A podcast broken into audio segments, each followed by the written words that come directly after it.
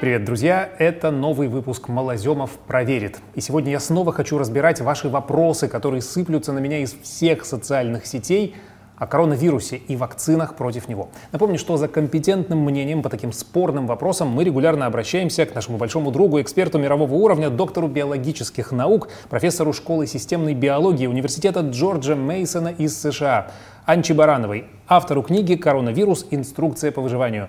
Анча, приветствую. Хочу сказать, что некоторые вопросы меня удивили. Как выяснилось, даже среди зрителей моей программы «Чудо техники» есть такие, кто верит, что вакцины от ковида созданы, чтобы чипировать людей. Ну, с этим даже к экспертам ходить не нужно, потому что очевидная, конечно, чушь. Технически такое невозможно.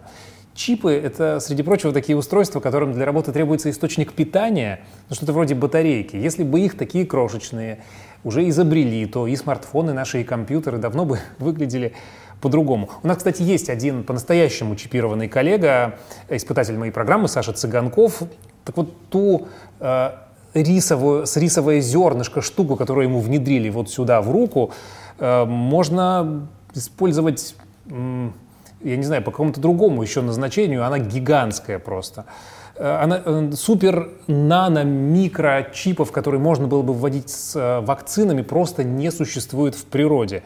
Но теории заговора настолько живучие, невежество настолько велико, что даже ТАСС был уполномочен недавно заявить.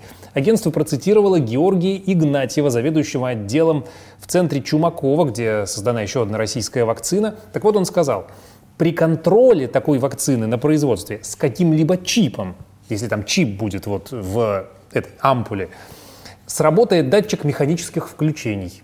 Ну, то есть он так на полном серьезе отвечает это.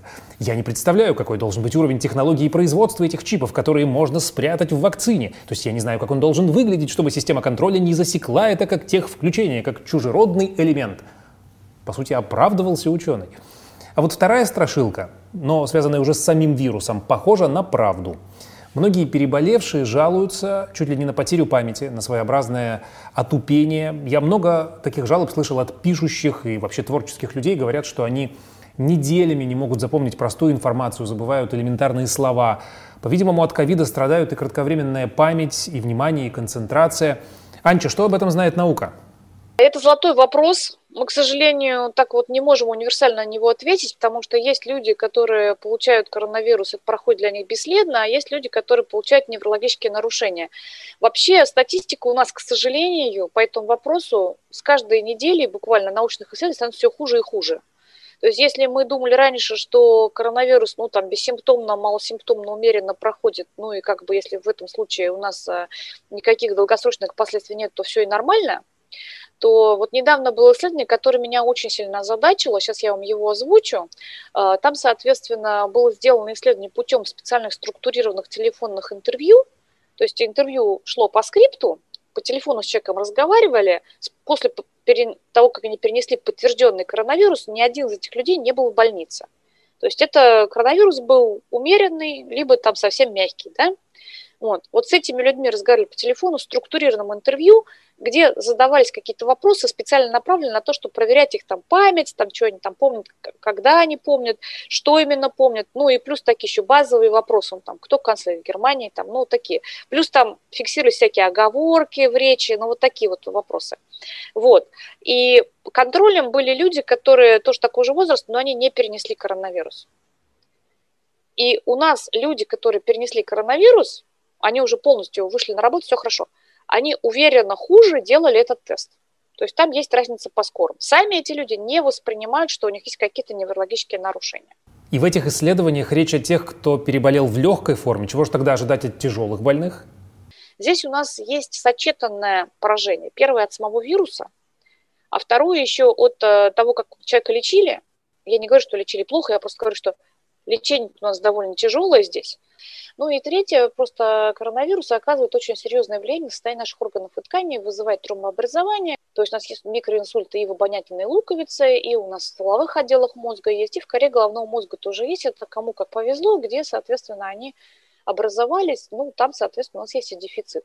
У нас мозг чрезвычайно пластичен, он способен приспосабливаться, он способен обходить эти дефициты, то есть, разумеется, неврологическая компенсация у всех людей, которые пострадали от коронавируса, она будет со временем. Если себе помогать, она будет лучше. Но самой главной стратегией, опять же, у нас является уклониться от коронавируса. Зачем рисковать какими-то даже мельчайшими нарушениями неврологическими? Лучше получить вакцину и все как бы уже, соответственно, вы будете защищены хотя бы какое-то время. Вот так. А если все уже случилось, чем можно помочь? Идти по тому же пути, что при восстановлении после инсульта, так? Да, это золотые слова. То есть я думаю, что сейчас, поскольку у нас специфической после ковидной терапии просто нет, то нам нужно идти по тому пути, который мы для себя уже более-менее разработали. Это послеинсультная реабилитация. Я хочу сказать, что россияне здесь в гораздо более хорошем положении находятся по сравнению с там, Америкой и Европой. Таких лекарственных средств на рынке просто нет. То есть вот все, что россияне применяют после инсульта, ну, я не знаю, там всякие там актовигины, там церебролизины, мелдронаты, там миксидол и вся вот эта вот история, ну и плюс там витаминные препараты типа цистокловины и так далее, они все просто есть, а у нас их просто нет. И если ваш родитель перенес инсульт, то вам придется очень много побегать, и, скорее всего, вы не получите ничего. А если вы сами перенесли инсульт, то побегать вам будет крайне трудно. Еще один довод в пользу вакцинации. Уж простите, антипрививочники, это камешек в ваш огород. И в связи с этим вопрос, который в ходе подготовки этого подкаста я слышал очень часто, имеет ли смысл ставить прививку, если уже был ковид? Да, имеет, но лучше, конечно, перед тем, как он будет вакцинироваться, сдать ИГМ и ГГ. ИГМ, чтобы убедиться, что у него нет длинного ковидного хвоста и там дремлющего вируса, да, а ИГГ, чтобы посмотреть, есть ли у него текущая защита. Потому что если у него текущая защита есть до сих пор, ну, есть такие счастливчики, которые первой волной переболели, и у них до сих пор огромный уровень антител. Ну, и хорошо, уступи очередь соседу, нормально. Вот. А если реально защиты уже нету никакой, то, конечно, нужно пойти вакцинироваться. Отсюда вывод. Антитела нужно мерить много раз. Если вы переболели, даже если вы вакцинировались, вы померили антитела, через два месяца еще померили. Через два месяца еще померили, чтобы понять, на каком моменте у вас уровень антител начал снижаться. А как вы относитесь к идее заносить данные об антителах в так называемые ковидные паспорта? Будет ли эта информация иметь отношение к медицинской правде какой-то? Редко, но бывает, что человек, получив антитела к коронавирусному белку, то есть антитела у него есть, по формальным показателям у него все хорошо, но реально нейтрализующей активности у этих антител нет, защиты эти антитела от вируса не дают.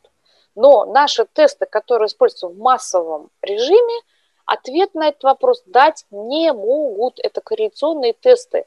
Реально, есть ли антитела нейтрализирующие, можно выявить только в эксперименте с нейтрализацией, когда у вас есть вирус, то есть это научная работа в каждом отдельном случае, и в массовом порядке эти наборы не используются. Это не наборы, это научная работа.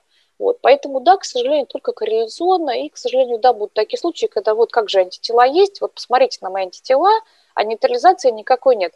Поэтому вот эти все вакцинационные паспорта э, не только полезны, но и вредны. Это совершенно с точки зрения науки не обосновано. Просто потому, что иначе у нас будет огромное количество людей, у которых паспорт есть, а они там болеют, распространяют коронавирус. Зачем там паспорт вообще? Согласен, но, видимо, в какой-то форме они появятся, чтобы постепенно снимать коронавирусные ограничения, разрешать людям путешествовать. Думаю, на первых порах без этого не обойдется. Но посмотрим. Анча, спасибо вам огромное. Это была Анча Баранова из университета Джорджа Мейсона, Вирджиния, США. Спасибо. Здоровья нам всем, не болейте, верьте в силу науки, не поддавайтесь фальшивым сенсациям. Это был Сергей Малоземов и мой подкаст «Малоземов проверит», который вы можете смотреть на YouTube и в Instagram ТВ или слушать на многочисленных подкаст-платформах.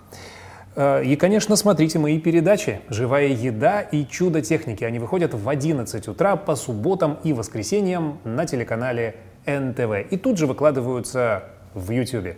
Увидимся, услышимся. Счастливо. Пока.